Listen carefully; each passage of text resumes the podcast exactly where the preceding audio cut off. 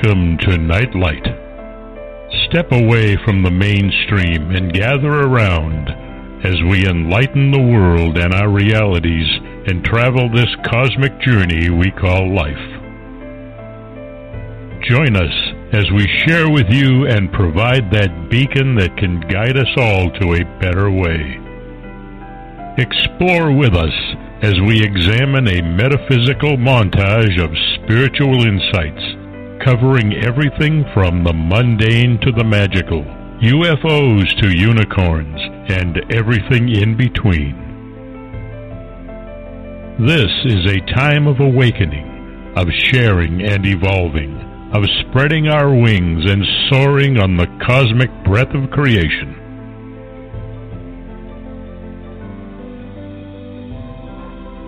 Come and join with other light-minded spirits as we weave our lights together to seek understanding, enlightenment, and with a little luck, some wisdom. This is Nightlight, a reminder that you are never alone.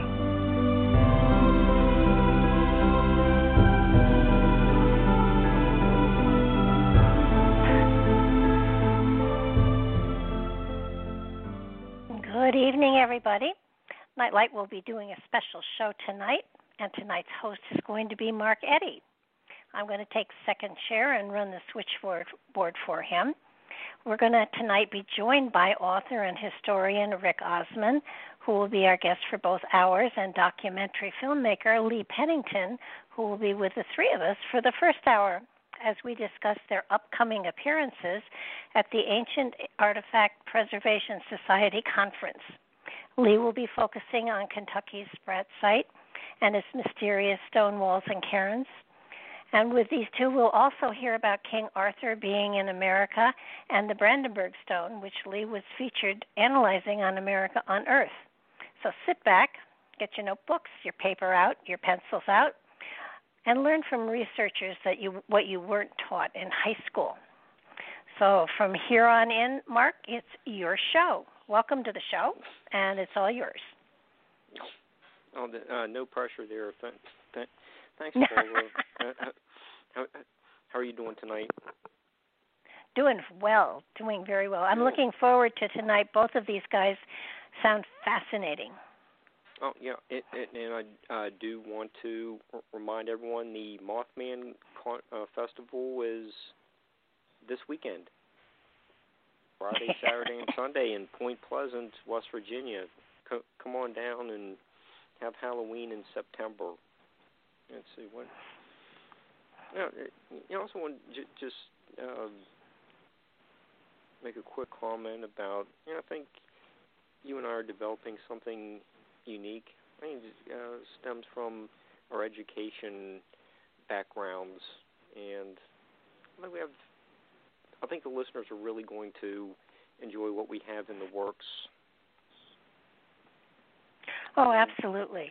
I mean, you have you have such a wealth of of people that that you have contacts with that can come on and, and share their information with the general public and lots of times they don't have a, a a platform to talk from. So it's it's wonderful that you are pulling people together and providing them that platform.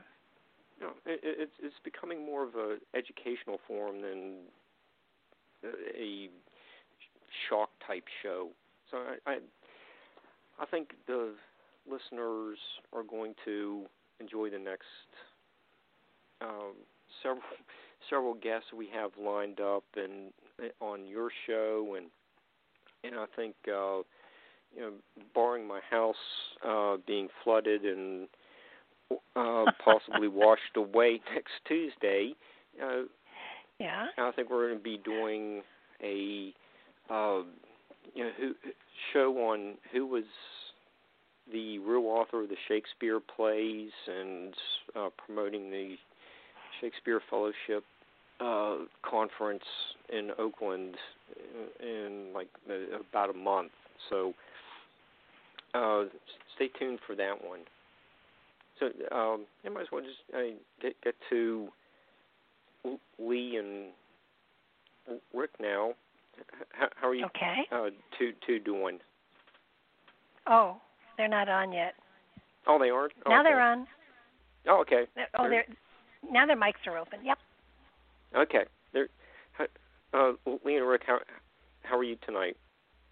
I'm I doing can't great. speak for Lee, but I'm well. Okay. We're That- we're both on that. We're on our way to that octogenarian thing, but Lee's a lot closer than I am. Yeah, I'm on the precipice. Okay. One leg well, hanging over.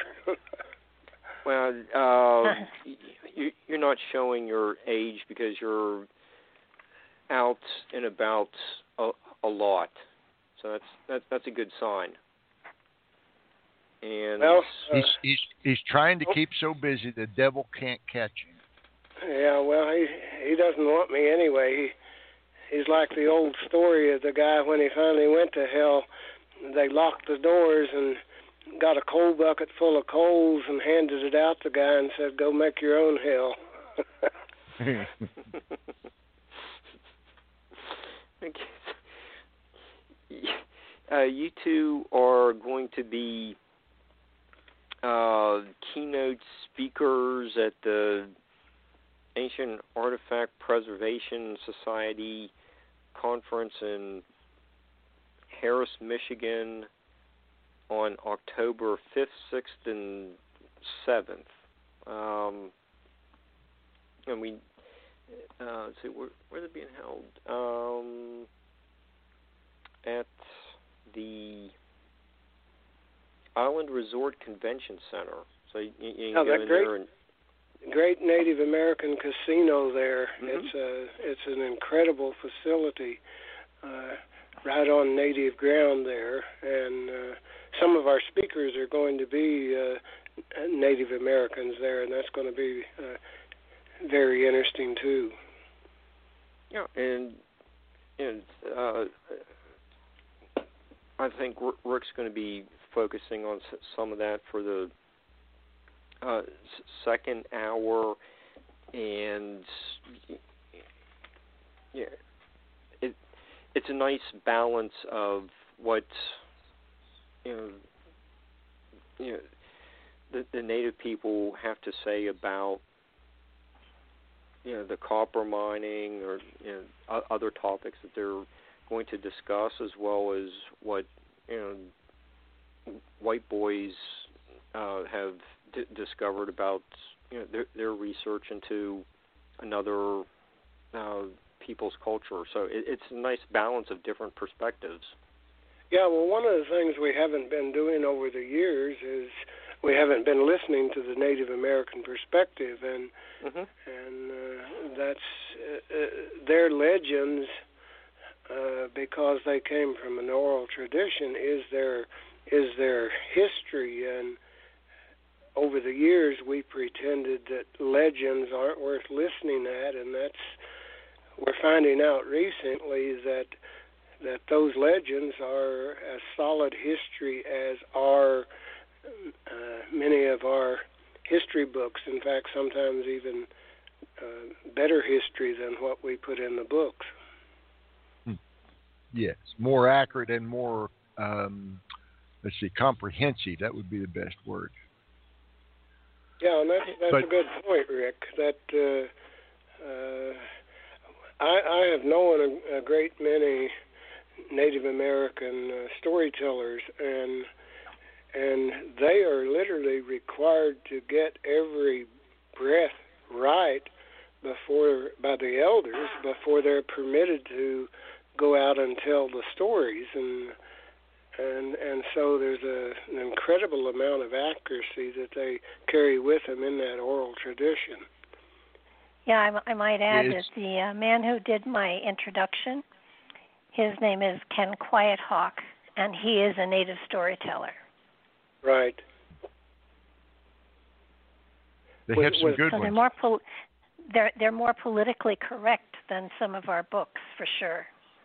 Oh goodness, they're they're more correct. Period. You know, and you know, Barbara, uh, one of your upcoming guests, you know, Jason Gerald, you know, does include some of the, the Native American information in his book, and I, I think when we you know, we're kind of looking at uh, Greg Little being a guest in October. Uh, he he will mm-hmm. be touching on uh, similar information. So you know this is a new topic that's being rediscovered. Some of the great work Definitely. being done uh, uh, right now in connection with many of the Native American sites is is Dr. Jim Scherz. He will be at the. He'll be at the conference and we'll be speaking. And uh, Jim has done a great deal of uh, survey work, uh, especially for the Ho Chunks.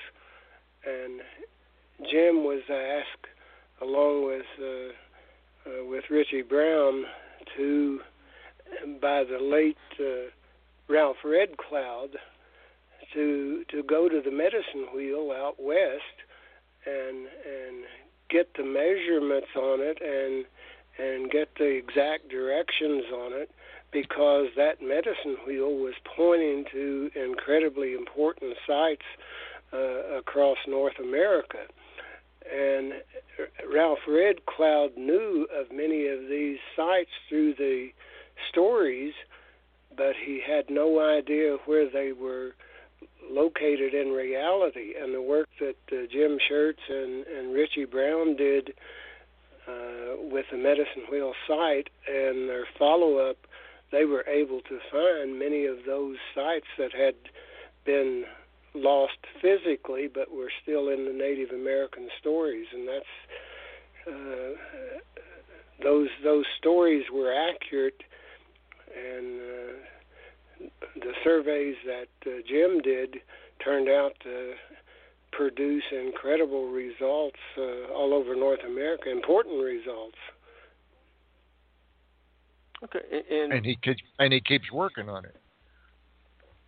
Well, it's a never-ending job, and it uh, it it it it's like a little boy said to me once. I took a little bunch of little high schoolers uh, who were back in the country and took them into the city one time and gave them some some steak to eat, and it was the first time they had ever had steak. And one little boy got a bite and started chewing and chewing and chewing, and finally he looked up at me and said, "The more you chew, the bigger it gets."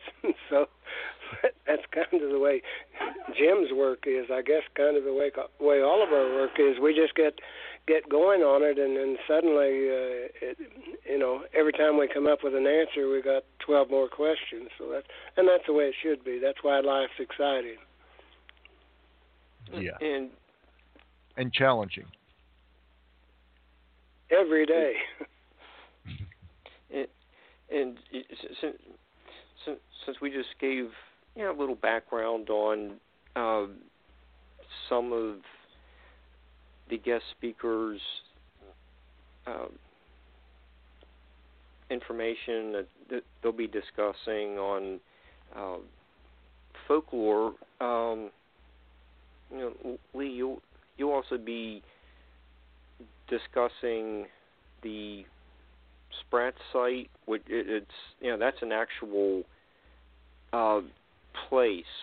So uh, might as well talk a little bit about your how how you came to find out about it, your involvement, what are your you know you know what are your conclusions of what this place is? Maybe, uh, maybe we should start with a little uh, description of this site. Where is it located?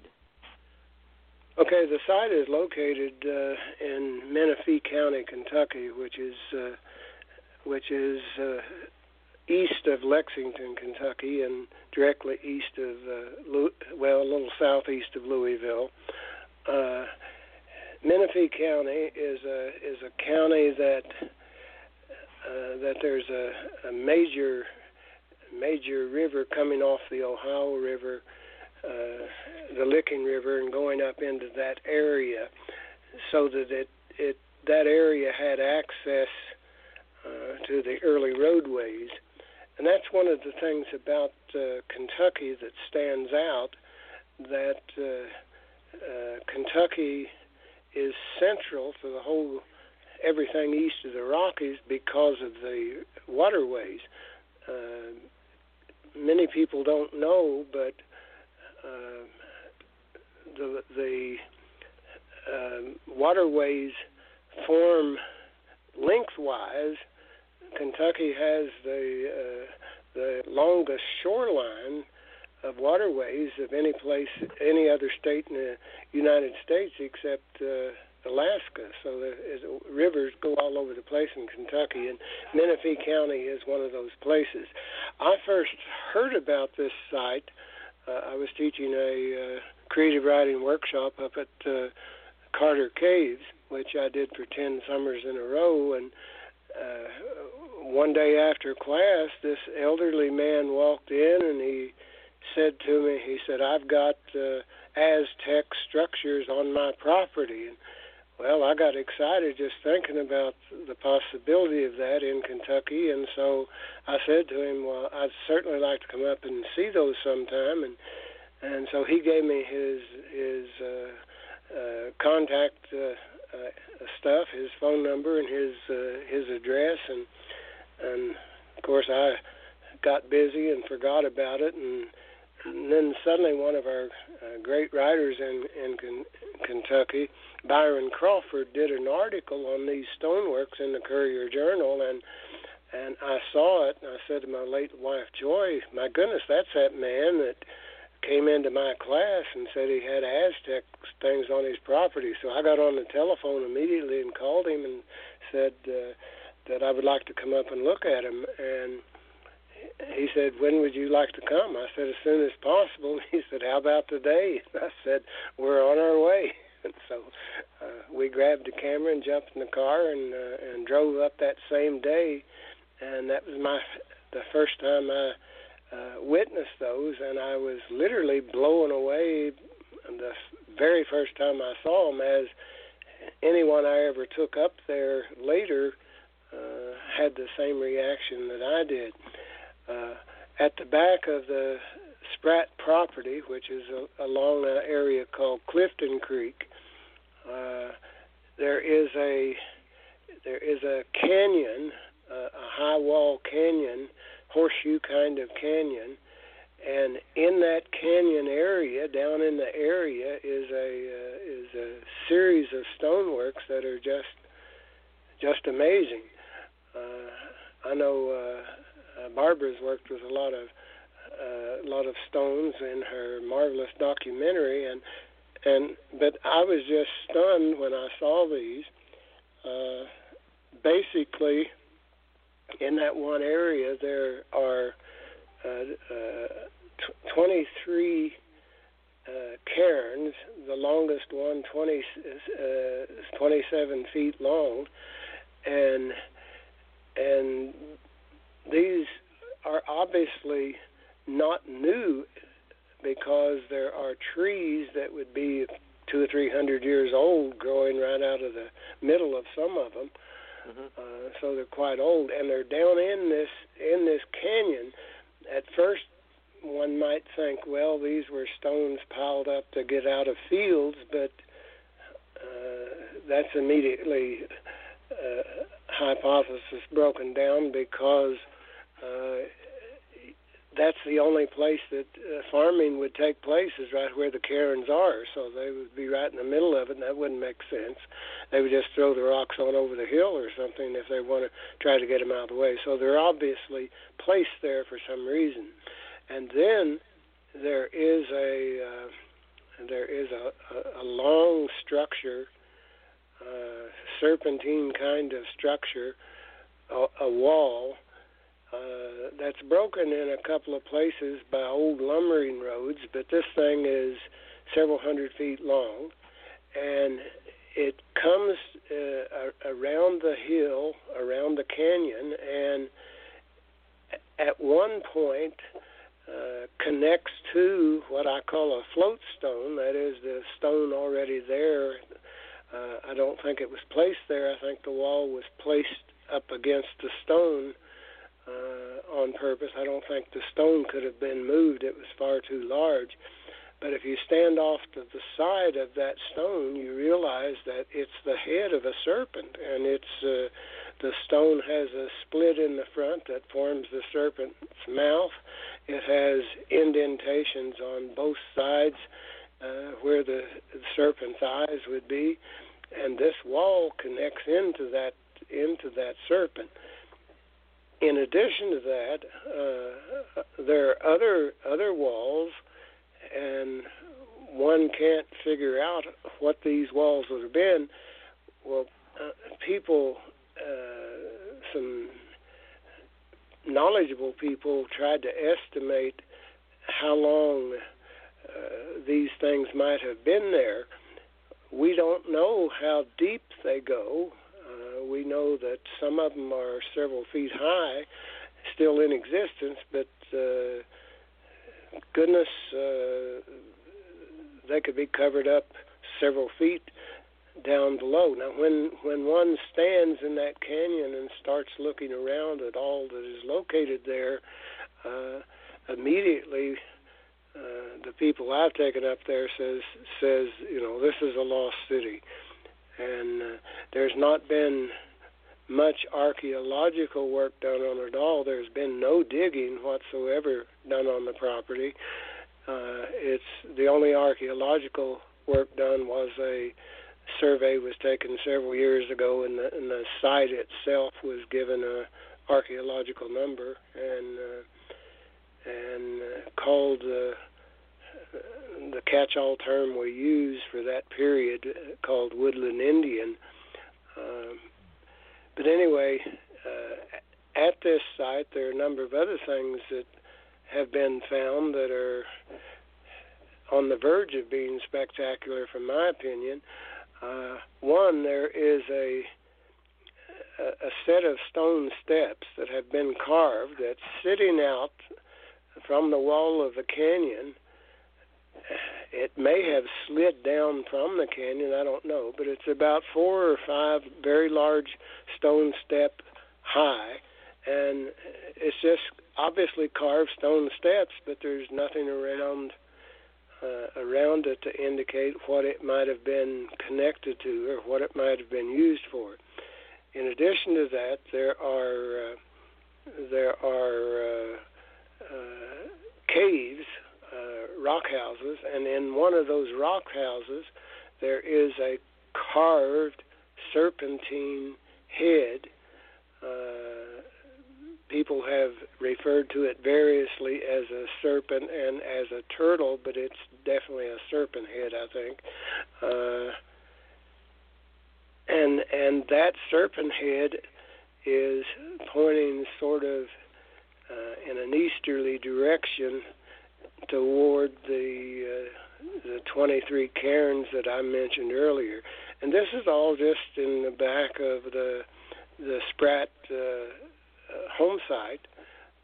Uh, I have over the years, over about 20, 25 years of working on the site, have explored the area, uh, going around that uh, canyon and out of the canyon and and and uh, uh, toward uh, toward the northwest and all the way up to what is called Wind Hollow, and then back around on the other side in front of the Spratt House, which which uh, covers an area my uh, guesstimate would be about a five mile distance, and all around that site, I found evidence of there having been uh, wall structures and cairns and uh, uh, petroglyphs of all sorts. Uh, there's an amazing set of petroglyphs at the at the canyon site.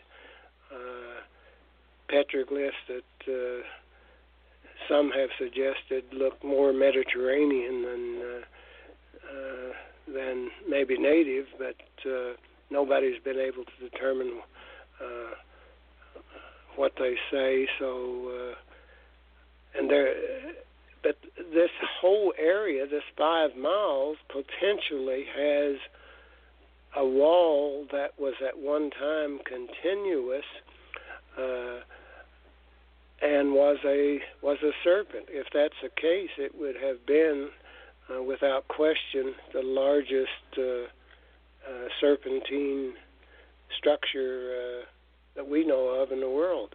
There is a large serpentine structure uh, in Scotland uh, that is known. There are some known in Kentucky also that are stone. There was one up in in the uh, Boyd County area, which is north of Menifee County. Uh, that serpent had two heads. Uh, the head was destroyed when uh, Ashland Oil, that owns the property uh, several years ago, put a road through, and I think not realizing uh, that the serpent's head was was that structure at the time, and so the the head was actually destroyed. But there were uh, illustrations and pictures of it, so we do know what it looked like. Uh, but uh, perhaps the largest serpent in the world is is in the state of Kentucky. Uh, on the front side of this property, I decided to explore that one day after having uh, worked around on the uh, canyon side in the back of the Spratt House, and so I went up the the mountain on the front side of the Spratt House, and in one day discovered uh, 73 uh, circular cairns, um, and and discovered that wall that I'm talking about that uh, ran for for more than 1,500 feet without a break, and and then there were breaks and then more wall running and con- continuing on. I think the breaks were probably old timbering roads uh, that went went through the wall and, and destroyed part of it, but a major part of it is still there. But I have, you know, uh, at this point, I just think I, I don't really know what it is. Uh, I know that it's it's major. I know that it's it took uh, thousands of hours to create, and it meant a great deal to somebody to put that much effort into uh, creating it uh, Lee, are the, since you were just talking about the uh, serpentine wall, are the stones stacked like in the article you have in uh, Ancient American 116, where the the stones are stacked diagonally instead of no, no, they uh, and they're different kinds of stone. Uh, that's the that's the stoneworks in Mercer County, which are fascinating also. Uh, I just wondered if there was a pattern. Yeah, there's a the it's it's the only stoneworks I've seen. Although I I found a sample in Norway and I found a uh, sample in Wales, very, very ancient, uh, but uh, primarily cannot find any other place, including Kentucky, where these fences were made, uh, or these stones, stoneworks. I, they may be fences. Sometimes it, sometimes uh, if you have a fence, you want to keep something in or out and many of these look like they were just done randomly, as as uh, Barbara pointed out in her her documentary. That many of those uh, walls on in New England, uh, you know, they don't seem to follow a stone fence kind of pattern. But the the amazing thing about the Mercer County fences is that they are all diagonal and uh, my God, were they well built. Uh, we we tried to uh, get underneath one that had been damaged uh, to get a uh, uh, some kind of carbon sampling, uh, and uh, we did that. Uh, our our uh, sampling didn't turn out too well because of uh, for one thing, nuclear test in New Mexico.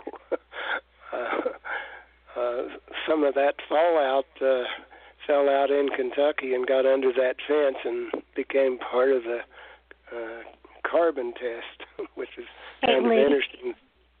Yes. How how deep how deep do the uh, walls go? Because we found that, that quite often we were only seeing a very small portion of what originally had been built, and then often if you dug down, you found that there was three or four feet or or more more of the wall. Yeah, we found some areas we tested went down as much as six feet under the ground. So, mm-hmm. and and they and some of them go as high as uh, I'm going to guess ten feet above the ground. So, you know that's a pretty sizable mm-hmm. wall. But the interesting thing is these diagonal walls uh, made of flat stones, but some of them, some of them massive, like four or five hundred pound each. Uh, it was almost impossible to a fence that was or a wall that was already destroyed to to remove any of the other stones to try to get down to the bottom of it. It was just uh, just a real difficult task, way beyond what we expected it to be. Uh, but the uh, diagonal ones was pointed out to us uh, by a a Newfoundland engineer, that kind of wall would last longer than uh, than a stacked wall because you would have a runoff of water and not the freezing and breaking that uh, a flatter wall would have. So, uh, although we got a, a, carbon dating reading of the 1950s, we know these were here in pioneer times. Uh, and we we can't find out if if they were there as in New England. Uh, you know, we can't find out either if if they were already there when the pioneers came in or if the pioneers built them. Certainly, pioneers in Kentucky built a lot of fences, but except for the top row of stones on uh, modern built fences, meaning historical, um, you know, none of the others are diagonal. They're all flat, flat laid stones and with a diagonal row of stones on top. Yeah, Lee, uh, early on, you mentioned you know, the folklore uh, uh, associated with the medicine wheel in know, the, the the western yeah, well, we, uh, we, U.S. Is, is, is there? Have you heard any folk uh, about folklore from the, the the Native Americans and you know living uh, closer to the the Spratt site? No, I, I haven't. Uh, I've uh, you know, unfortunately, uh, many of the Native Americans were were run out of that part of the country and and uh, you know we have a wonderful Native American population now, and there's been a lot of recovery of uh, of their their stories. I, I would want to point out that uh, we should not think in terms of their stories as legend, because certainly they don't. Uh, they t- they think in terms of their stories as as uh, you know, just that's their history. That's how they kept their records, and uh, you know, we've made up we've made up the legendary part of it, um, and and so. You know, one of the things we're looking at in Kentucky now, we have some uh, people who've made some discoveries of Indian marker trees, and uh, people have a tendency to think, well, those marker trees were done uh, a couple hundred years ago, and they may have been. But you know, in certain places, uh, marker trees are still being done, and uh, uh, you know, we're talking with several of the native elders now in relation to uh, some marker trees that that uh, have been discovered uh, in the last year or so around here. But the, I I I have only run across one story Americans that connects to stonework, and it was with the Ojibwe, and and uh, I was told that there was a group of people at one time called the Stone Stackers, and that they had, for some reason, uh, been at odds with the tribe and were ostracized from the tribe. And they went west to the ocean and and from there disappeared. Uh, and that was information uh, I was told was contained in one of their surviving songs. Uh, I look at that very closely and and try try my best to put together what you know what that's all about. But that's the only one that I've heard directly connected to stoneworks. Um, I do know that there was a, and there is, and was a, a, uh, a wonderful native native uh, policy uh, when you came by uh, somebody's burial that uh, uh, that had played some important role in your life, and you wanted to honor that person, uh, you always every time you went by, you always left a stone on the on the pile that was already there, and so that these stone piles sometimes uh, grew uh, quite large because of the honoring the people uh, who were buried in there. Yeah, Lee, that's that's also a Jewish tradition. Um, it is.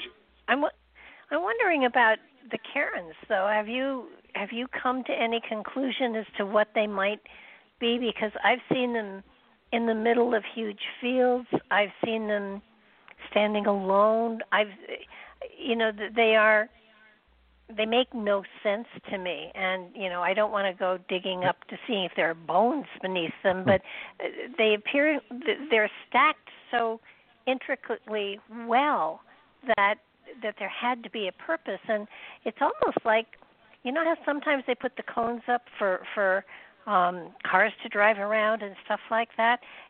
You know it it almost looks like it's that kind of an obstacle course of some sort well, there has been some suggestion uh, uh, by one of our uh, uh, one of our members, Sue Cotter, who suggested that in looking at the Mercer County stoneworks, that she felt they were probably uh, guides or uh, to sort of drive buffalo through, and that they would, you know, have a way of slowing them down and make them go in certain directions and so it was easier to get the buffalo if the you know if you put something in their in their path where they had to go around and then they you could make them go mm-hmm. where you wanted them to go so well, well that, that uh, Sue has a really sense. good reason for making that observation too. Sue and Larry own a piece of property that is right next to what is called the Buffalo Trace in Indiana. And part of that buffalo trace, which is 91 miles long and carried as many as 4 million buffalo every year, has a stone wall that leads right to their driveway for their cabin. And that stone wall kept the buffalo out of the field right there when there were still buffalo traveling it. And in places, it's only three feet tall. So the, it's important to note that the buffalo she's talking about were the eastern woods buffalo, which were a lot smaller than today's plains bison. Right. And easy, easier to guide into the path you want. So she's got a good point there. Well, I agree. I agree. Yeah, to wouldn't answer explain your question, the ones here. Yeah, it wouldn't explain the ones here in New England, though. I mean, maybe they were well, using oh, it there were definitely there were bison in New England. Oh, okay. That's interesting. It, it certainly I never won't. thought of that. It certainly won't uh, explain from my perspective the, the millions of miles of them. But anyway, you're talk, you're talking of the cairns. I, uh, uh, you know, I have a feeling that the cairns uh, are individual burials. Um, I okay. Uh, and I just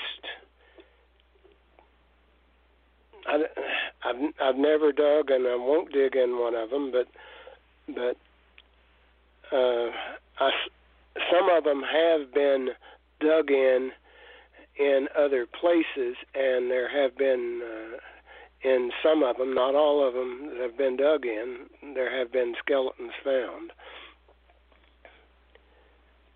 That makes that makes sense. Yeah, that, that makes sense to me. Yeah, unfortunately disturbed, but but that doesn't uh, you know that doesn't cover the the walls. Uh, no. When I see those cairns, you know, I think the 73 cairns on the that I uh, and my late wife Joy discovered on the other side of the the mountain, I think those are definitely burials. Uh, although we had a we had a uh, and this I need to need to point out too. Uh, we had a survey done. Uh, I was I was trying to get uh, um, the Heritage Council of Kentucky to to uh, submit the opposite side of, of the Spratt site uh, from the canyon side, which is on the National Historical Record.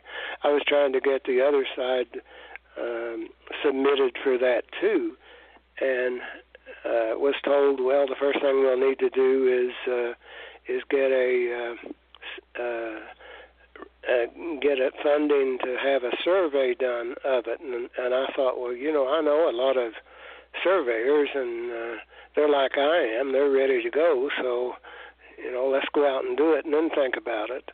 And so I managed to get hold of uh, the best surveyors around. It was a group in Kentucky that had resurveyed the Kentucky Tennessee state line and reestablished everything except I think three points along the whole southern border and and uh, anyway, they went up there, and they when I told them what it was like, they they just didn't believe me. And like anybody else, you tell them what's up there, and then until they get there, you you can't imagine. Well, when they got there, they got very excited, and they did the best survey probably that's ever been done in the state of Kentucky with with uh, their GPS equipment and everything. They were not just surveying walls they were surveying individual stones. And and uh, I thought only Jim Scherz did that kind of work. But anyway uh it turned out that many of these stoneworks were not just random walls but turned out to be literally effigies uh, massive effigies that were far too large for you to see and understand just standing beside them. And uh, uh, a computer printout we had, uh, there is an effigy of a man.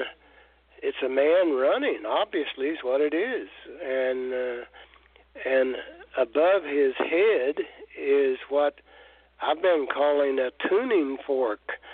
Uh, and only only recently do I think I discovered what that tuning fork is. Uh, and I was looking at looking at a topo map, and uh, uh, there is is a, a creek coming into uh, the area called Clifton Creek, and it has a branch off of it called Long Branch. And when you look at the topo map, it's identical with my tuning fork. And so I think that's probably what it's saying. Now, I don't know if the man's running to or from uh, Clifton Free, Creek and, and Long Branch, but uh, I, th- I think there is a connection. But there were there were ducks and geese and and turtles effigies. Uh, So it was just amazing. And uh, another thing that the surveyors discovered on the opposite side of the uh, of the hill was there was a large stone cairn, which was a 20 foot diameter, 20 foot high stack of stones, and right beside it was a 20 foot deep, 20 foot wide hole. Now I haven't figured that one out yet either, but it's a fascinating thing to think about. So, so, so, so the you have like the same dimensions on top of the Earth as going into the Earth. Yes. Okay, it's a little bit of a you know paradox, but you know, it's also like one of those yin and yang type sim- symbols. As above, so below. Right, right, Rick. Yeah, well, yeah, I, and I I thought of that. I uh, as above, as below, uh, and I guess it's connected to that, but it, you know, I just can't uh, figure the whole thing out yet. Uh, don't expect to. But let me just mention that uh, this uh, Rick will be talking about it in the second hour. The conference coming up is one of the great ones. Uh, Judy Johnson has been in charge of running it for many years, and this is the 14th annual one coming up, and and I've been involved with them back over the years.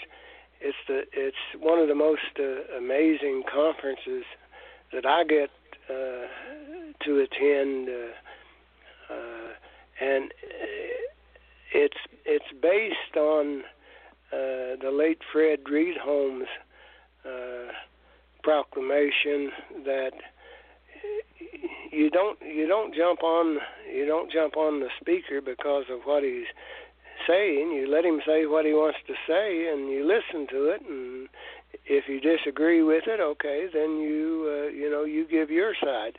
Fred said, put everything out on the table, and what's not supposed to be there will eventually roll off. And and so this is a wide open conference. It's uh, uh, you will hear all sorts of uh, both scholarly and, uh, as some suggest, off the deep end kinds of presentation. Uh, but it's amazing what it all turns out after you've you've had one. I always come away from that conference uh, uh, very excited for a long time uh, on uh, questions that have been answered and more questions that have been raised. Uh, and tickled to death to see Rick back there this year. Yeah, it's been a while, but I, I I think the first one I attended was what 2007 or so. So I haven't been there all 14 years, but I've been there a while. Yeah, well, they've accused me of being there all 14 years, but that's not true. I've been there 13. Uh, Lee, what I missed the first one. Uh, Lee, uh, what is your Ancient Kentucky Historical Association group? You're the president of that. What do you uh, do as part of a group? Well, according to many of the local historians, stir up trouble. but, and do it very, very well, I might add. the the Ancient Kentucky Historical Association was was founded uh, 30 years ago by uh, the late Jim Michael and uh, a couple of other people, and and their their primary purpose at the time was to research the Prince Madoc uh, information. Uh, this area in particular is just loaded with especially in the 19th century, everybody in the area knew of Prince Madoc and knew that he was here, and et cetera, et cetera, et cetera. And that's what it started out, and uh, it uh, it developed from there uh, into uh, something quite larger, and uh, uh, we just totally changed the the date line of, of the Prince Madoc. Uh, ninety percent of everything you'll see on Prince Madoc says that he came here in 1170 and was the the son of uh, King Owen in Wales, who died, and uh, uh, his children were fighting over the throne, which did take place, but uh, but uh, there's no historical Prince Madoc connected to King Owen, and so he was then sort of created as a, a, a bastard child. Everything was correct on on Prince Madoc. He did come here, but he did not come here in the 12th century. He came here in the 6th century, and uh, uh, Jim Michael started working with uh, uh, two uh, historians in Wales. Uh, Alan Wilson and Baram Blackett, and and Jim asked asked uh, first of all Jim was trying to get uh, Alan to uh, to uh, uh, research and translate some of the inscriptions we were finding in in the state of Kentucky, inscriptions that ought not to be here, and. Uh, uh, Jim sent inscriptions to to Alan, and then in a few days it would come back translated. And so, uh, but Jim asked Alan to help him locate Madoc, and uh, and and uh, Alan wasn't interested in researching that. He was going back the other direction, and but it turned out that uh, when Alan did pick up the research, he found Prince Madoc was hard not to find in the sixth century and impossible to find in the twelfth century historically. So, so, uh, and we found we found how that uh, how that became a problem because uh, uh, a misunderstanding between Richard Hakluyt, the historian, and and uh, and Dr. Powell, another writer. Uh, they they got their information from a monk named Caradoc, and uh, we discovered that Caradoc died in 1156 and and would not be passing along information about 1170 unless he had a good ghostwriter. But that was how the that was how the organization began, and uh, our research has led us into some uh, crazy, crazy areas. Some of which I bet Rick will talk about in the second hour. Well, yeah, I might. Who knows? But the other thing that, if I might jump in on the AKHA stuff, um, they concentrate on Kentucky sites and Kentucky um, prehistoric stuff, but they also look around at what was going on outside of Kentucky that affected what is in Kentucky, and that Absolute. is the difference that is the difference between quote unquote amateur organizations like AKHA and the professional organizations who are funded by an individual state and never leave their state. Yeah, Just well, say. you know, one of the things we have to realize uh, any place in the world does not take place with nothing else in the world going on. And and when other things in the world happen, they affect areas ordinarily not thought to be connected at all. And and that's the reason that our research uh, encompasses more than just Kentucky. Kentucky's our focus, absolutely, and rightly so. But uh, we we realize that uh, Gunung Padang in Indonesia uh, played some role in Kentucky at one time or another, and uh, we realized that Göbekli Tepe in Turkey uh, affected what was happening in Kentucky, and so that's the reason we we spread it out. And then, uh, if you don't see the broader picture, you can't see the smaller picture. Well, that uh, explains your interest in the Roman coins found along the Ohio River why, why are Romans coming to the Ohio Valley?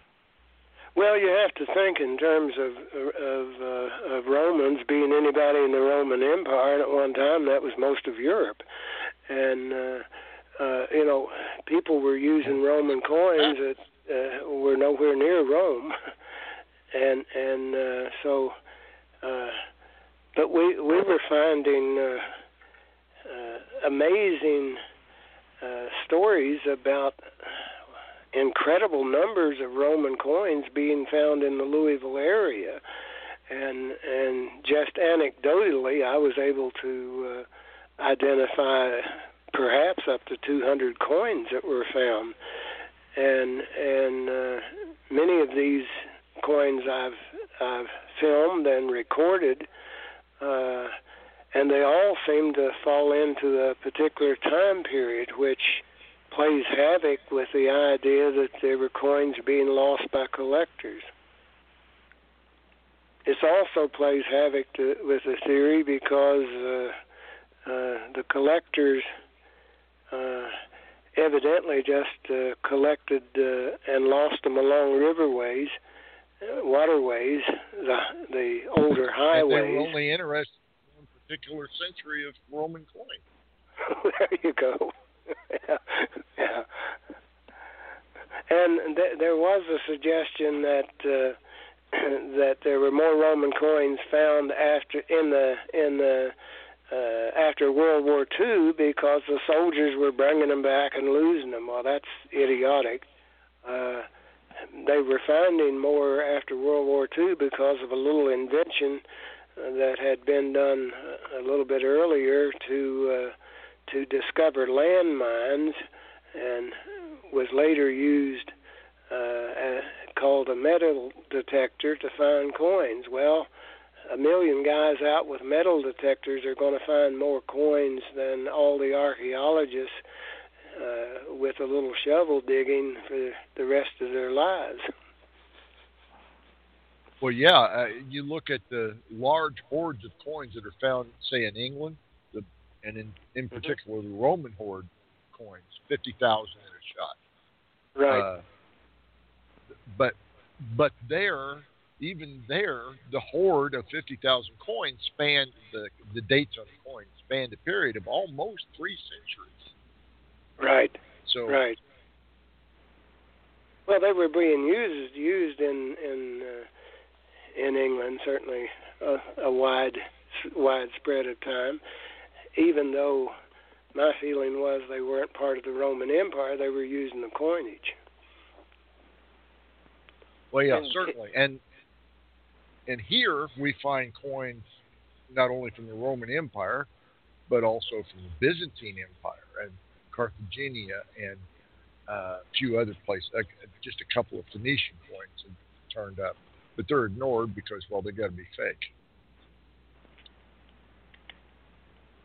Okay, uh, Lee, a couple years ago when you you were at AAPS, um, you presented your uh, Seafaring Strangers um, documentary. Are you going to be doing that, something like that this year, or no, I won't also, be. Pre- uh, I won't be presenting a documentary. My my uh, talk at the uh, conference this year on the uh, the Kentucky Spratt site as a Kentucky's Lost City will be a PowerPoint presentation. Um, but over the years, uh, I have presented documentaries. Uh, you know, they they're primarily, uh, you know, the result of a great deal of research that I do, and then uh, put the documentary together. And I, uh, I probably have to live another 50 years in order to get it all done. Okay. Well, uh, I vote yes. I vote yes. Yes. live another 50 years. Well, it sounds like it's uh, going to be a good uh, conference. Yeah, it'll it'll be it'll be marvelous. We're taking uh, we're taking a good group here from uh, Kentucky area. We'll have about uh, thirteen or fourteen people going up uh, in uh, in one vehicle, and that's uh, that should be a lot of fun. I don't think there will be blood. You don't think what? I don't think there will be blood. No, there won't be any blood.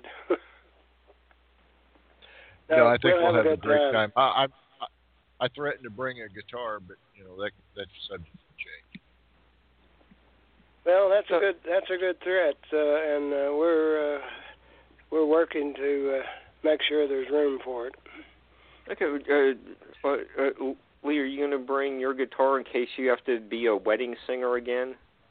No, I'm. Uh, I won't bring my guitar. I, I can't because uh, I don't own a guitar anymore.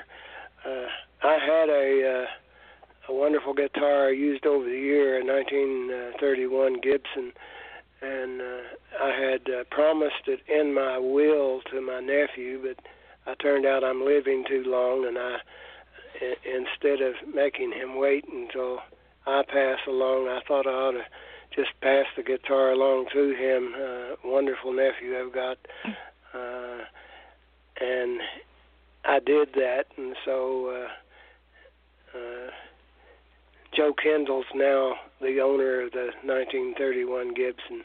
So I don't own a guitar now. I have to play Jill's. Okay. Well, you're welcome to use mine at any time. Thank you. Okay, uh, so uh, Lee, which one did you play at uh, Rick and Brenda's wedding? I played uh, Rick's guitar. Oh, okay. Yeah, and that uh, that messed me up good because I had managed to stay hid from all that folk music for for quite a while, and and Rick and Brenda, bless their hearts, I said, "Would you play at our wedding?" and uh, loved both of them and uh, could not say no. And and unfortunately, they took pictures and spread them around, and then people started saying, "You mean you play a guitar?" and there you go. Life's good. Hidden talents. Yeah, he he has many talents, and playing guitar is one of them, but singing is another. He does some amazing folk music. We've been to a couple wow. of folk festivals together. In fact, I hope to do more of that with Lee. Yeah, I hope hope so. Especially that wonderful thing we did at White Oaks, Indiana, on uh, you know the Make a Wish for Children Foundation, and we raised a lot of money for them at that concert, and an awful lot of uh, musicians. Uh, want to get back to that and do it again, and, uh, I'm all for that. Lee, I have a question with with the um, getting back to the Spratt property. Um, I have found that that being around these stone structures and these stone walls and the you know just there is a feeling about them that is very magical has it inspired any poetry for you at all? Well, everything that I touch inspires me for poetry. I'm a I'm pretty reckless with my poetry, so so I'd have to say yes on that. But but uh, one of the things I will that I will say uh, that that there is something about these ancient sites I think Joy would kill me if I said this while she were alive, but I think I'll go ahead and say it.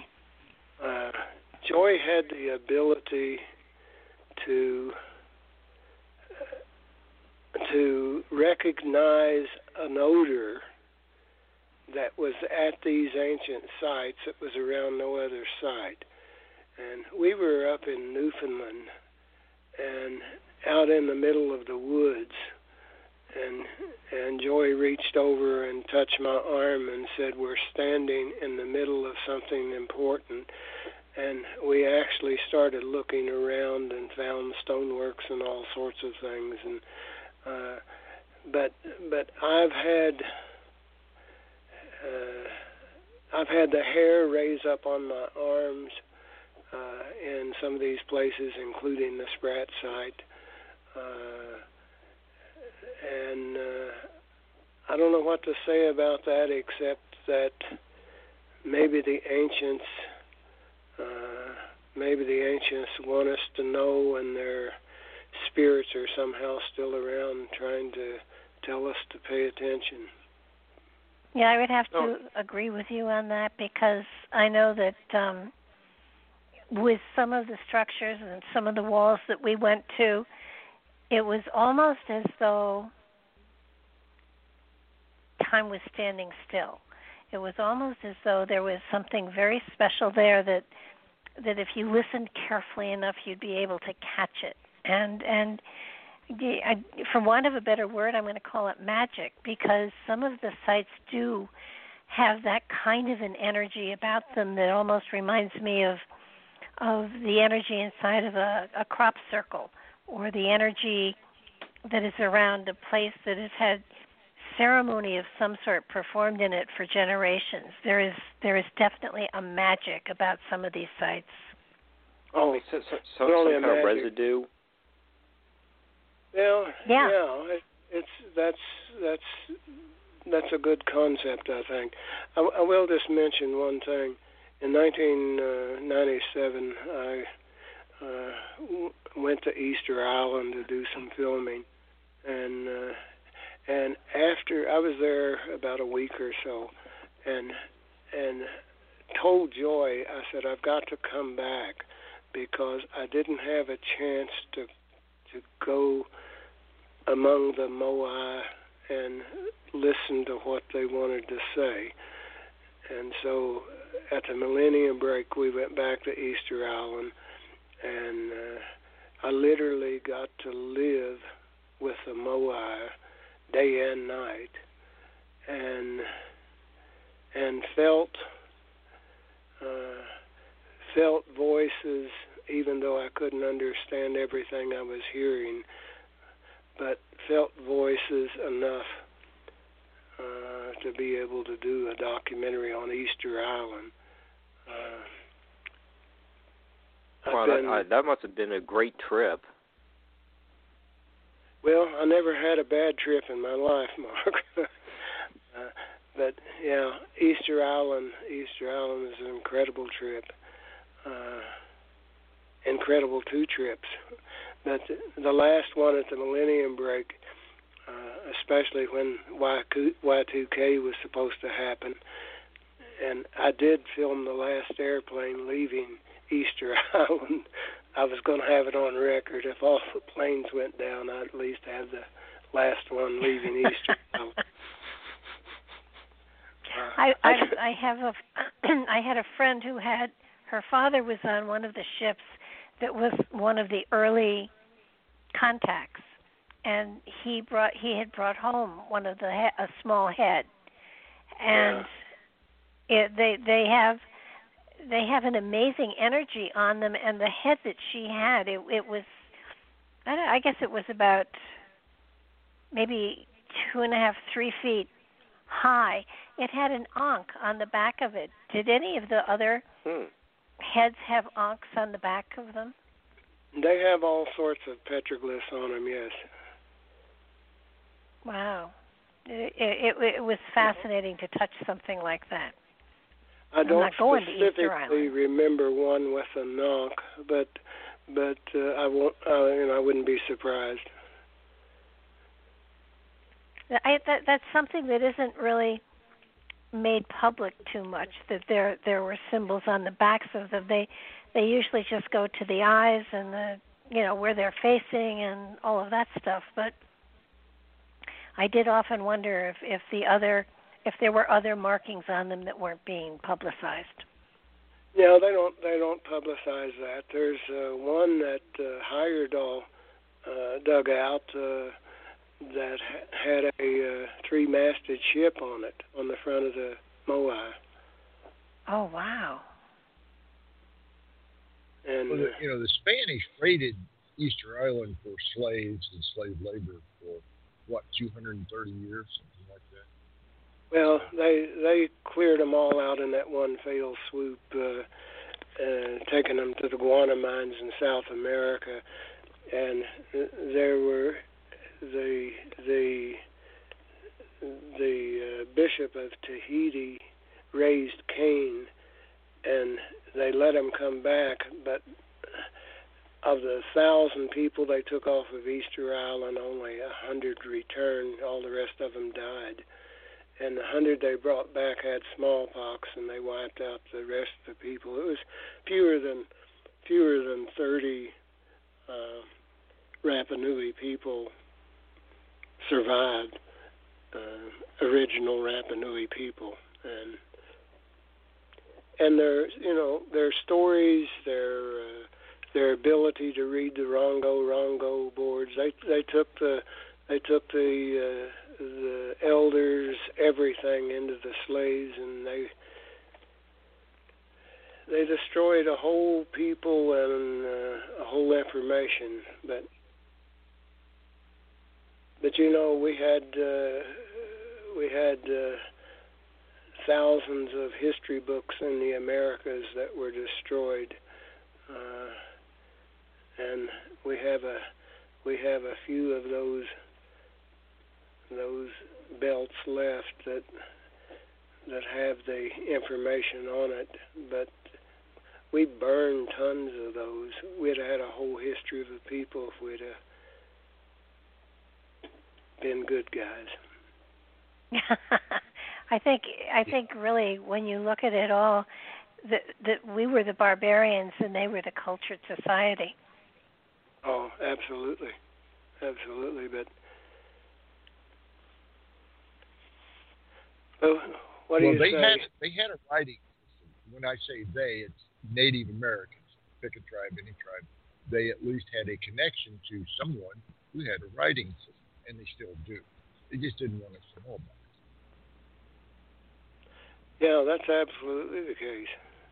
Yeah, we have uh, our uh, uh, our Native American uh, uh, one of our Native American advisors in in the ancient Kentucky, uh, Lauren Jeffries, you know, has done some marvelous work on what I think is a is a a, a very unique piece of history that. Uh, you know, anything new that turns up now is suggested to be a hoax or a fraud, but uh, I think he's working with some authentic stuff. You know what I'm talking about, Rick? Probably. Oh, I, I think I do. Um, and there are many examples on both continents.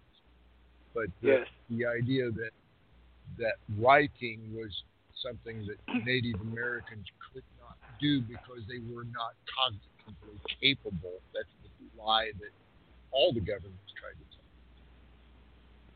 Yeah, well, it's, uh, it's crazy.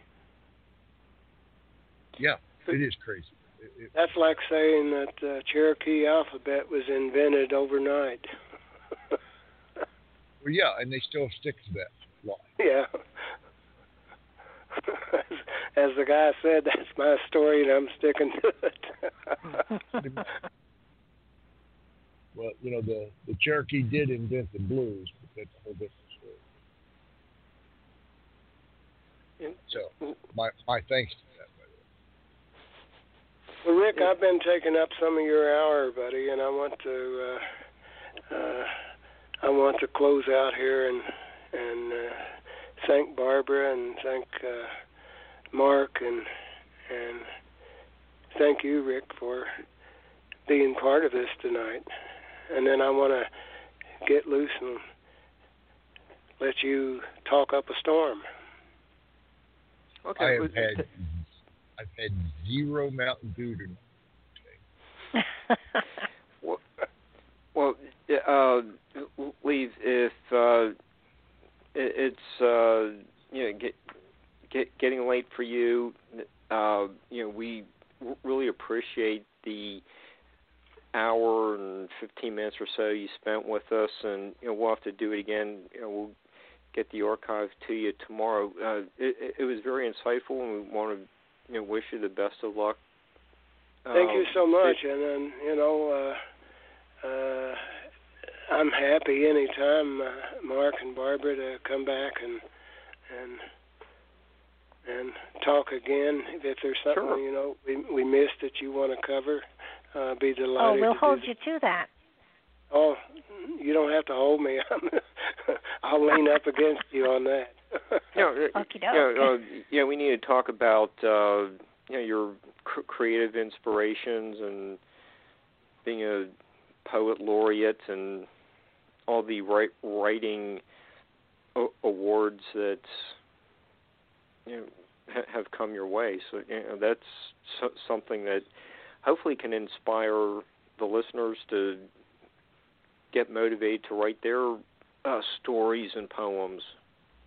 Well, it's been a great trip, a great, uh, great ride, and uh, I'm still pumping. So. okay, uh, we could save that for next time. So, uh, yeah, we want to wish you uh, good luck on your uh, trip to Michigan next month, and it's um, October 5th, 6th, and 7th at the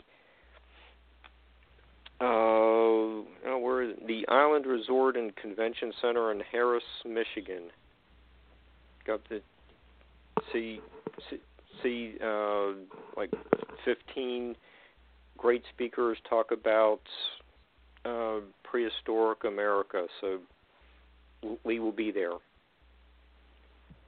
Well, listen, I'll say good night to everybody, and again, thank you so much for having me, and uh, uh, to all those people that I sent out links to, and you've been listening. Thanks for listening, and uh, for those of you who missed it, you're gonna have to hear it anyway because they're gonna be sending me a, sending me a link, uh, and so if you didn't hear it, uh, you will in the future. yeah, that's great. Th- th- thank you so much, Lee, and uh, we'll uh, be in touch. Okay. Good night, everybody. All right. Good, Good night. night. See you soon. So, Mark mm-hmm. Where do you want to go from here? It's your show. Call a shot. uh, let's see. Um, okay. Um, we could start off with. Um, is it really true that you're a uh, possum rescuer, Sports Illustrated model, and my husband-in-law? I I I, I don't know. I I got this email with, with stuff like that. Uh, do, do, Bar- Barbara, do you, do you know who who who could have sent that to me? I have no idea. Uh, I, I uh, uh dur- during the uh, maybe commercial break, we can uh, trace that uh, trace that message. But the the possum rescuer, yes, I did that just the other day. Um, and the the thing that um, Lee mentioned about the White Oak Music Festival, I, I rescued a black snake from inside a stove at one of the cabins there. I got bitten. Kind. Um, reminded me of an old song about a serpent that came from the boat. Anyway, um, the rest of it, I don't know. Purely conjecture. Okay, I, I I I don't I don't know who could have uh, been sending us uh, messages like that, but uh, you know we'll we'll check into that. Hope hopefully she's not sitting next to you in the garage, but we'll move on to uh, some other topics. Then um, you know, Rick, when you know, you've been you know, um, putting together a lot of articles, you know, covering all the engineering work done from the archaic people to the Mississippians in the uh, Ohio Valley, uh, Kentucky, Tennessee uh, areas. Um, really informative uh, dis- uh, discussions, and you, know, you have all kinds of, uh, you know, like the Google Earth and you know the maps that you know cl- clearly document where all these activities uh, were happening around uh, bends in the rivers, and um, you know, where do you get ideas for you know, these kind of articles Oh wow! Um, inspiration. Ask me about inspiration. Um, sometimes, like Barbara, I get that feeling that I'm someplace important. But most of the time, I'm sitting in front of the computer looking at a map. As we mentioned Google. Mm-hmm. Lucky enough, fortunate enough, profoundly fortunate to be associated with a guy by the name of Calvin Hamilton, who has compiled a really good library of LIDAR maps. Unfortunately, he got hacked and have the same easy access. But the LIDAR has been a tool I've used extensively in this series of articles I'm writing for Ancient America. And now I'm kind of moving into other uh, technological marvels, I guess, would be one of the ways of putting it. A magnetometry setup. I've become at least peripherally involved with an organization that uses magnetometry to look for signs of ancient occupation. Um, so it's a, it's a, an additional important tool, I guess, in looking for these things. But um, the uh, the main source, the most important source of information for me to go looking for stuff is other people. They give me a, an idea of, for instance, I'll give you a for instance. We, we mentioned uh, Larry and Sue Cutter, Cutter mm-hmm. uh, earlier about her idea of the rock walls. Well, one of their friends mentioned to them that there was also a fortress near them. Well, you know, that's the main thing I write about is the fortresses, where they were, mm-hmm. and why they were where they are or were. So we, the day I was over there, it was right after uh, having presented to the AKHA, and I was also going to prevent, present to Clark Grant Historical Association that evening. Anyway, that day we went out looking for this site because their friend had to work that day. So we were going to try to go on directions he had sent with Sue.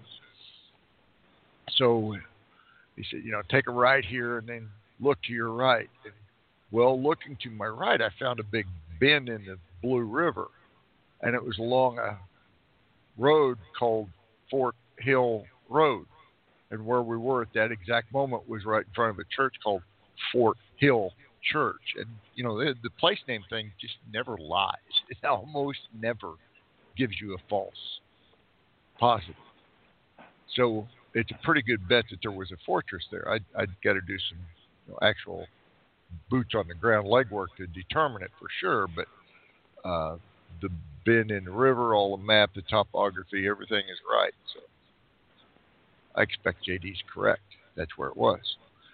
So I've had a number of sites like that that have been brought to me by readers or listeners uh, to go investigate based on the information I've given out. It's going to be close to a, a, a navigable waterway.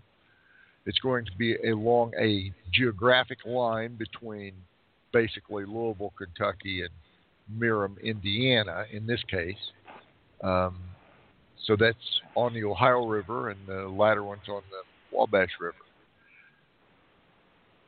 Um, another guy had gotten a hold of me about a mound that he'd found, or a site that he had found in Greene County, Indiana, and it was on a different line that also intersected at Merom, Indiana. So my my listeners and readers have helped me tremendously because they're looking, they're watching, they're they're listening and learning, and they're associating these things. So I'm getting some good stuff here. I also get some bad stuff. Mostly, I'm getting some good stuff. Does that answer your question?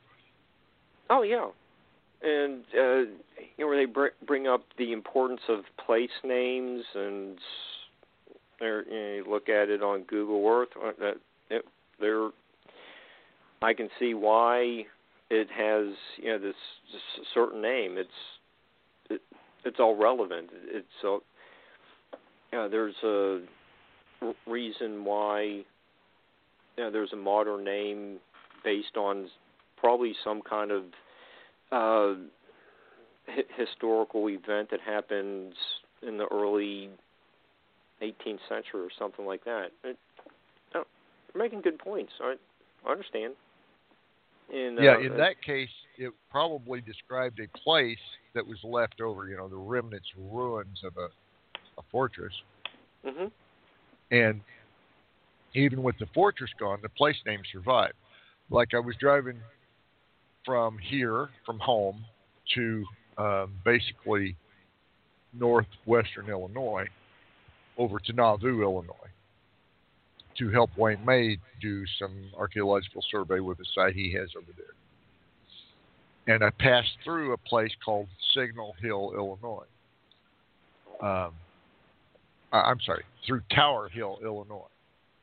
And I'm, you know, I'm on the phone, cell phone in the truck, calling Brenda and asking her to look this up on Google for me while I'm driving. She finds the history, and yeah, it, it's because Native Americans allegedly used this place as a signal point on the plains, the Great Plains. You don't think of Illinois being part of the Great Plains, but it was, still is. Um, and they had a signal tower there in early historic period. So those, you know, those place names don't lie. Use use that information to look for more sites, and then let me know what you find. Okay. And that is part of the whole theme of this upcoming AAPS is the this year's theme is the earth speaks. Hey, I'm listening. Okay, and it, Judy you know, I did. I, yeah, I did want to just make a uh, uh, quick plug for the website. Uh, AAPScopper.org is the website to go and uh, check it out and you see the list of uh, excellent speakers that Judy has assembled for this year's conference. Well, I think also yeah, you, you got to get a plug in here for what is probably one of my favorite books of all time, and that's Rick's Graves of the Golden Bear. And oh, that's high praise.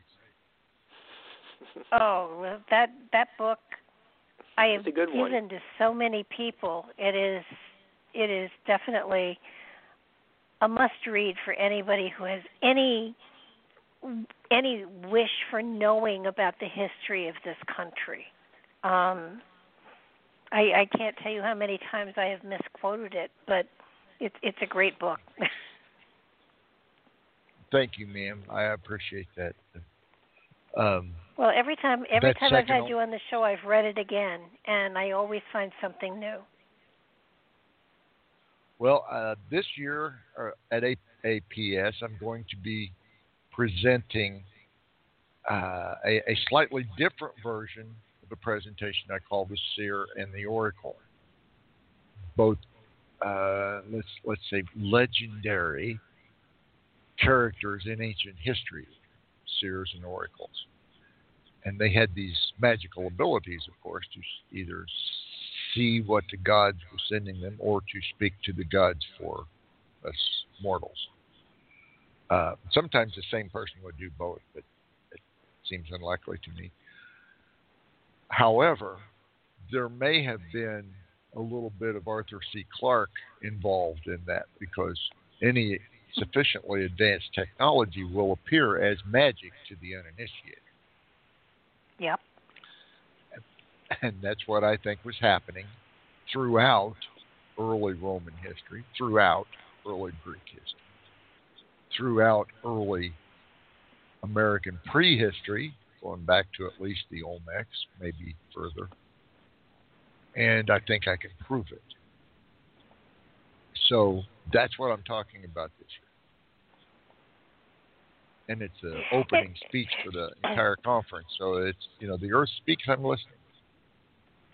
I get a question. I know in some conferences, with some conferences, um, you're able to get CDs of the different presentations. Is that something that happens with this particular conference?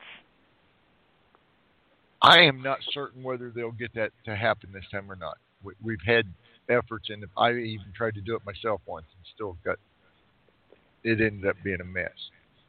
Um, I wish I had a good answer for you on that one, Barbara, but I do not. Because you know there there are some people that can't afford to get to these conferences, and yet they they would really um, be be hungry for the information that is being shared, and it's it would be such a, a pity to to not have that particular.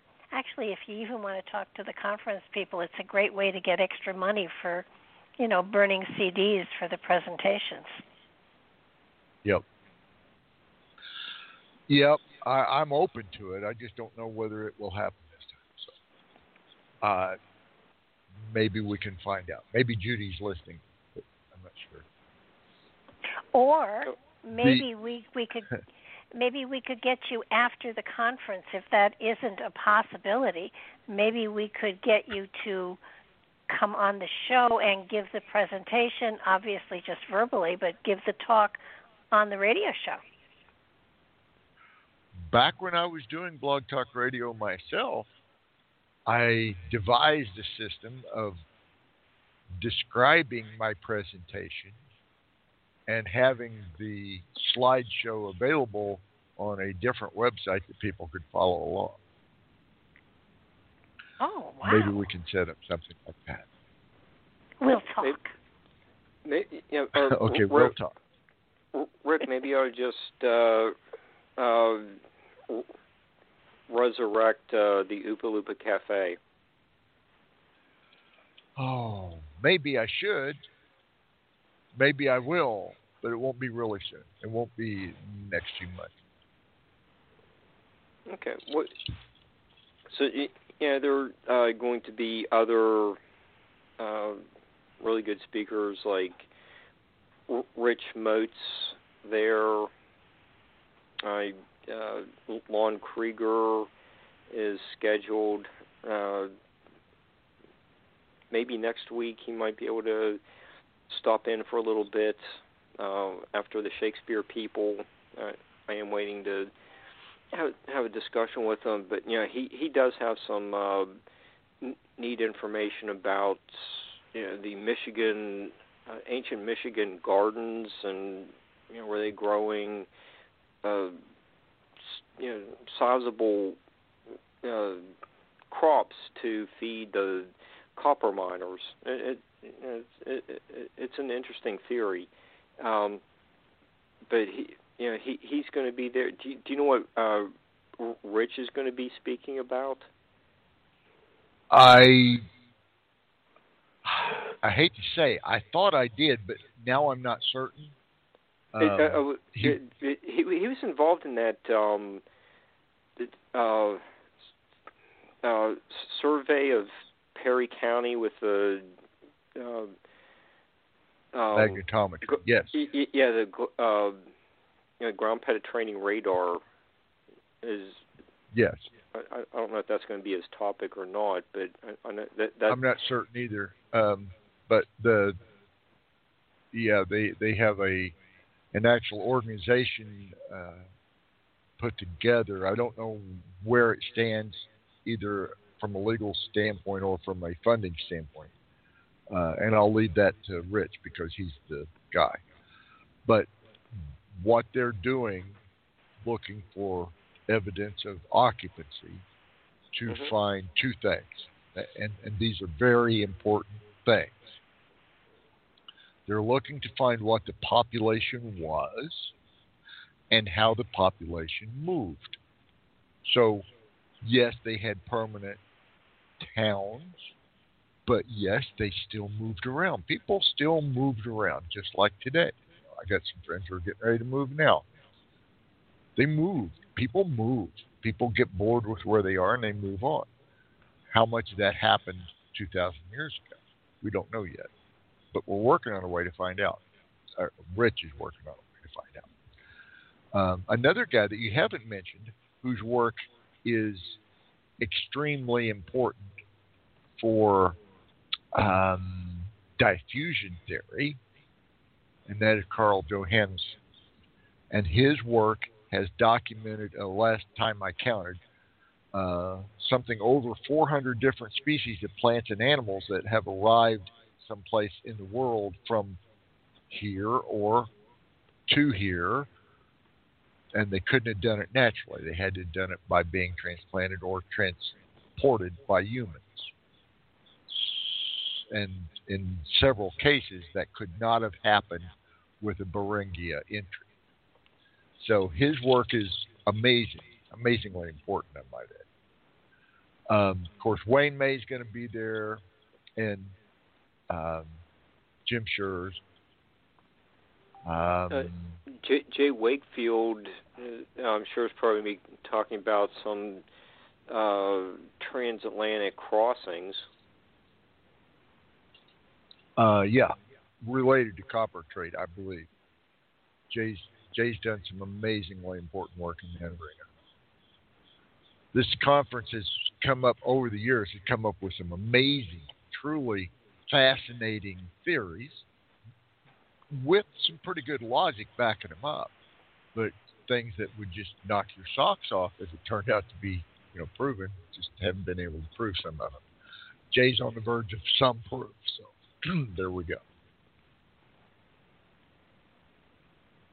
Okay. Um, anyway. Uh, and do, do, do you think um, with this group of lecturers that the Powell doctrine will be corrected? Within this group, yes. Outside, it's hard to say, but we're we're going to continue working at that. For those listeners who don't know, the Powell doctrine is that if you find anything that shows writing um, some form of sophistication well beyond what Powell described as barbarians, and he used that term for all Native Americans. Um, if you find those things that prove him wrong, you must destroy them. That's a Powell doctrine. That's paraphrased, but that's what it amounted to. It was just chicken scratches. It didn't really mean anything. then before the end of his life in 1902, he started making exceptions for, well, the Maya might have known how to write. Oh, the Aztec, yeah, they had a couple little books. Had enough to warm a basilica for what, a hundred years? Yeah. That's the doctrine. You, Rick, where do you think um, yeah, the, the research that is coming out now is taking the alternative historians you know m- movement where are we going with you know br- breaking away from the mainstream dogma okay the dogma for the last uh, let's go with about 78 years has declared that there was nobody here before Clovis. You've heard this. Mm-hmm. That dogma is falling apart so rapidly they can't even sweep it under the rug. The current research is finding much more evidence that people were impressively mobile on the waterways and the oceans and impressively restricted mobility on the land because, well, walking just doesn't get you there nearly as fast as sailing does. And that's not just us diffusionists who are pushing this concept. It is now entering mainstream anthropology and archaeology. And I think that is a great thing. You have more and more universities who are opening uh, departments to include curricula surrounding underwater archaeology, marine and archaeology together in the same room. Oceanography and archaeology in the same room. These are very important strides in academia. Whether it will take in my lifetime remains to be seen. But the research is going there. Um, a hundred years ago, people were still taking their shovels and their buckboards out and digging into mounds looking for artifacts. That was archaeology. Today, archaeology does not necessarily involve a shovel at all. It might include a test vial and go out and get a little bit of soil and come back and analyze everything that's in a little test vial and find out what was growing there at that point in time, or, or what the point in time was in this particular sample. What was growing? Was it being cultivated or was it wild? And nowadays they're developing better techniques to determine that question. Um, and and the magnetometry and the ground penetrating radar and the lidar all play a part. But when you get down to it, if you can't dig a hole, you can't know much. And right now, we can't dig a hole. If if we suspect there's a burial within you know 30, 40 feet of where we want to dig a hole, we can't dig that hole without permission from you know somebody way up the ladder in state government or maybe even federal government. So, well, won't that kind of destroy evidence? You know, it, I mean, in in order to preserve whatever is there, um, it it takes a little more than a shovel. Um, yes, it does. To to truly determine, you have to remove everything.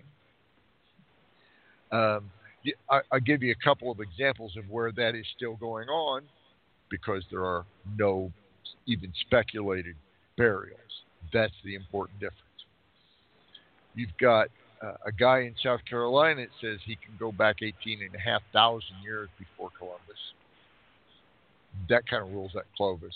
And it coincides with Solutrean in France. And, well, some of these points are pretty close, comparable for sure, to the ones in Europe, southwestern Europe at that time. You've got sites in Chile that have been determined by geologists, not archaeologists, to be 200,000 years old. Uh-huh. Uh, people making tools at that time. Uh, somebody, something making tools at that time. Didn't find any human remains. Um, you've got places as like we mentioned earlier, Gobekli Tepe, Gobekli Tepe, and a lot of these sites that are 10,000, 12,000 years old.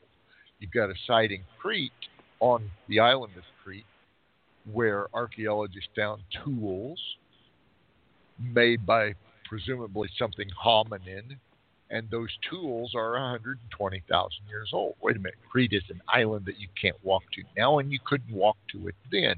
That means that 120,000 years ago, somebody sailed to Crete. Whether it was inadvertent is kind of immaterial they were on something that floated.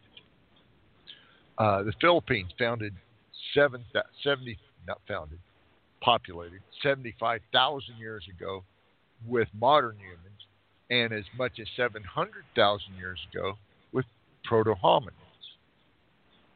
Uh, you get so many of these examples around the world that, that people sailed and they made tools in such deep antiquity that it's embarrassing to read what some of the anthropologists say about them.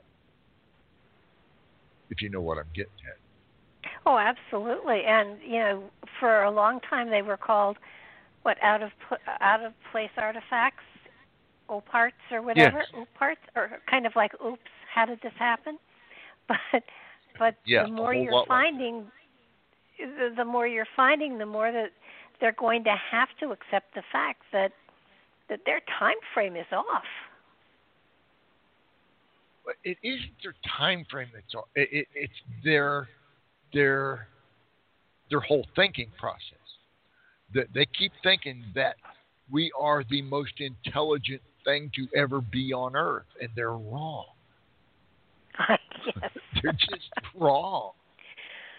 Well, I, I think what uh, really what really bugs me is that that not only was there the technology to do amazing things, but but you know I think in many ways we don't do them justice as far as their consciousness and their evolution of their consciousness goes because they had a better balance and harmony with nature than we do at this moment in time. Um, yeah, I think we can presume that. I can't prove it, but I do presume it. Uh, I also can't prove that they were able, can't yet prove that they were able to communicate over very long distances without wires. Um, but I'm pretty sure they did. And that's the root of my research. It's a technological capability that is low tech, but very high in cognitive function. Uh huh. very high in cognitive function probably higher than almost any anthropologist living today, I might add. Well, but yeah, I of can course pretty they did. much prove. I'm sorry. Uh, no, I, I, I, of course they did. I mean, they weren't bogged down with the distractions that we have today, and and so many of those cultures had a group consciousness that that gave their history from the beginning of time. So so the mind at that time I think was sharper and more attuned and, and more connected than we are today. Well, at least somebody in their society was. You know, it may yeah. not have been, may not have extended to every individual, uh, and it doesn't today either, for that matter. Take take a group of a hundred people. How many can write an app for a phone? chances are pretty low that any of them will. but but ask me how many of them can use a phone. And the chances yep. are pretty high that yeah. all of them can use a phone. Um, yeah. Sending the message doesn't mean actually conveying the message yourself. Okay. But at, at that point in time, maybe it did, maybe it didn't. I don't know that. What I what I can, however, is just I can discern pretty much how it was done, and my analysis of that is it, it could be done a, a, half a dozen different ways. I can tell you exactly how the Romans were doing it 2,140 years ago. I mean, keystroke. Okay. Hey, we're, we're we're kind of losing your connection. Are you drifting from the phone? I don't I didn't think so, but anything's that's possible. Better. Is that better? That's better now. Okay. Yeah, my my headphone slipped down. Sorry. Uh, I know precisely keystroke for keystroke how Polybius sent messages by line of sight in 146 BC. Uh, or I should say Scipio Africanus sent the messages, and Polybius wrote down what they did and how they did it. So, keystroke for keystroke, I know exactly how they did it. I don't have that same advantage of a, an accurate, detailed history for, let's say, the Maya of a thousand years ago.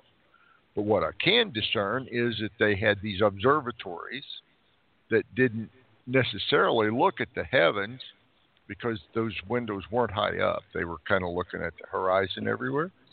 Um, uh-huh. And every 10 every 10 miles on a 10 by 10 grid, the Yucatan is covered with these types of, I'll call them public works because I'm pretty sure that's what they were. Uh, wow. And I believe they were all talking to each other. So that's what I think those observatories were used for.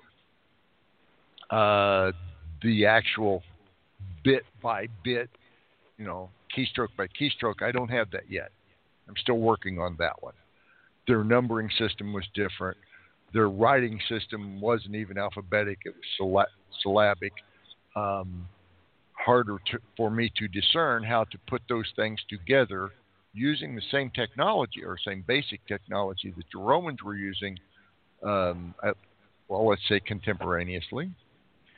Mm-hmm. but which but one came up with it first? I don't care who came up with it first. They were all using it.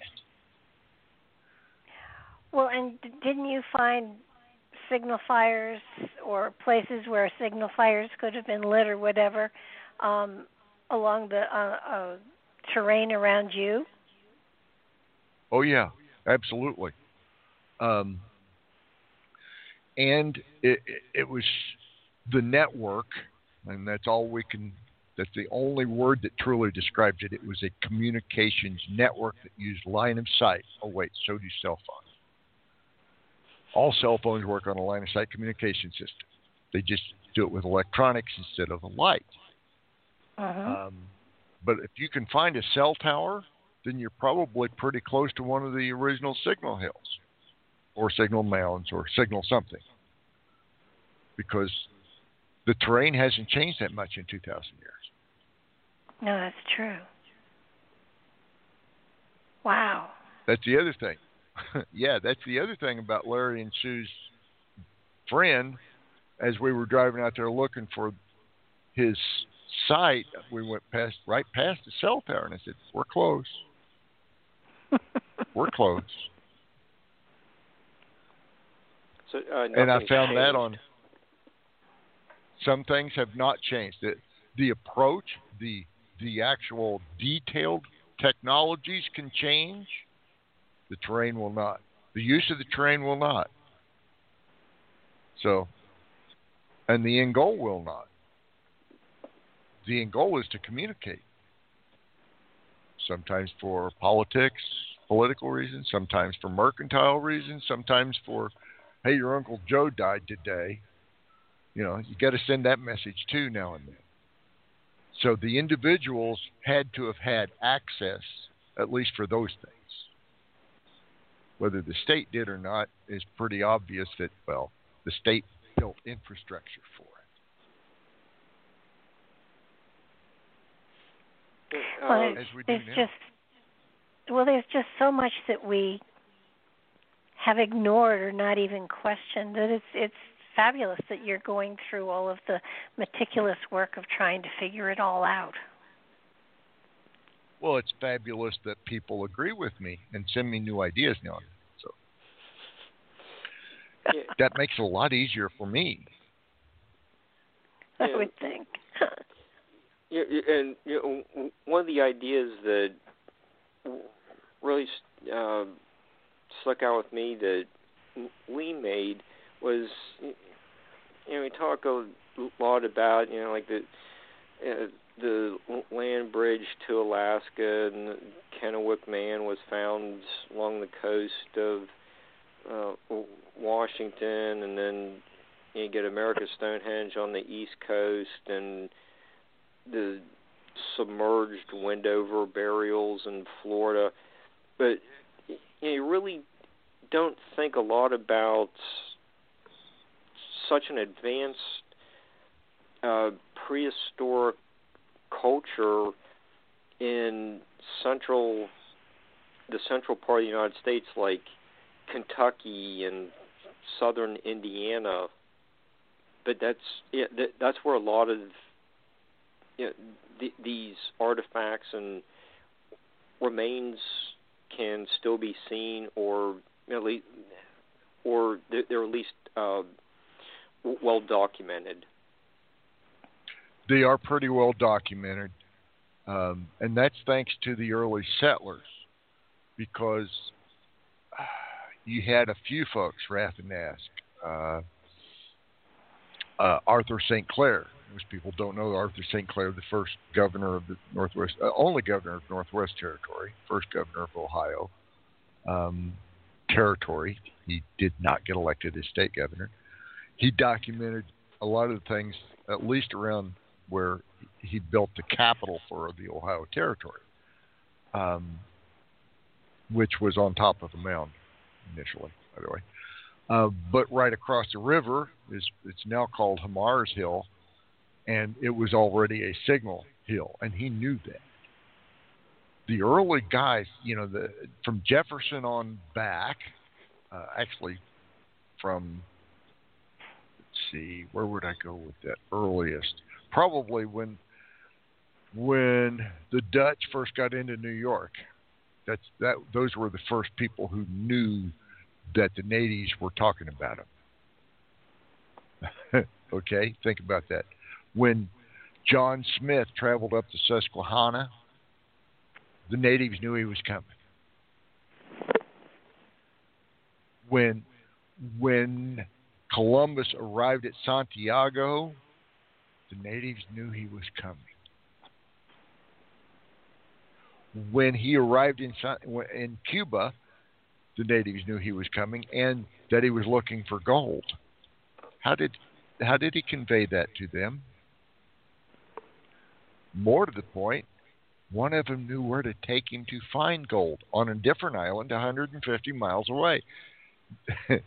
These questions become hard to answer. Yeah. It was basically pre- prehistoric cell phones. Yeah, basically. But to make one that to to for the native, the kidnapped native, I might add, to have knowledge of a source of gold in a creek on an island 150 miles away is just phenomenal, and yet sailed right to it. According to Columbus's own log,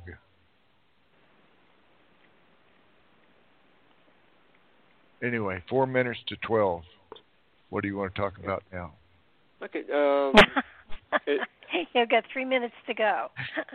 yeah. Uh, if people have you know, uh, want to look more into uh, this uh, the AAPS conference, they can go to aapscopper.org. Check out all the information, location, uh, the amazing list of speakers. Yeah, do do you want to add anything else to that? You know, pl- plug yeah, your when book. you book a room, you get a twenty. I think it's a twenty dollar gambling certificate, so you can go play the resort for free, kind of thing.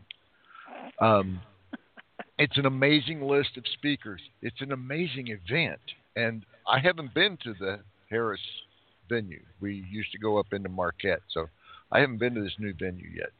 I'm kind of anxious for that. Okay. Uh, let's see what else.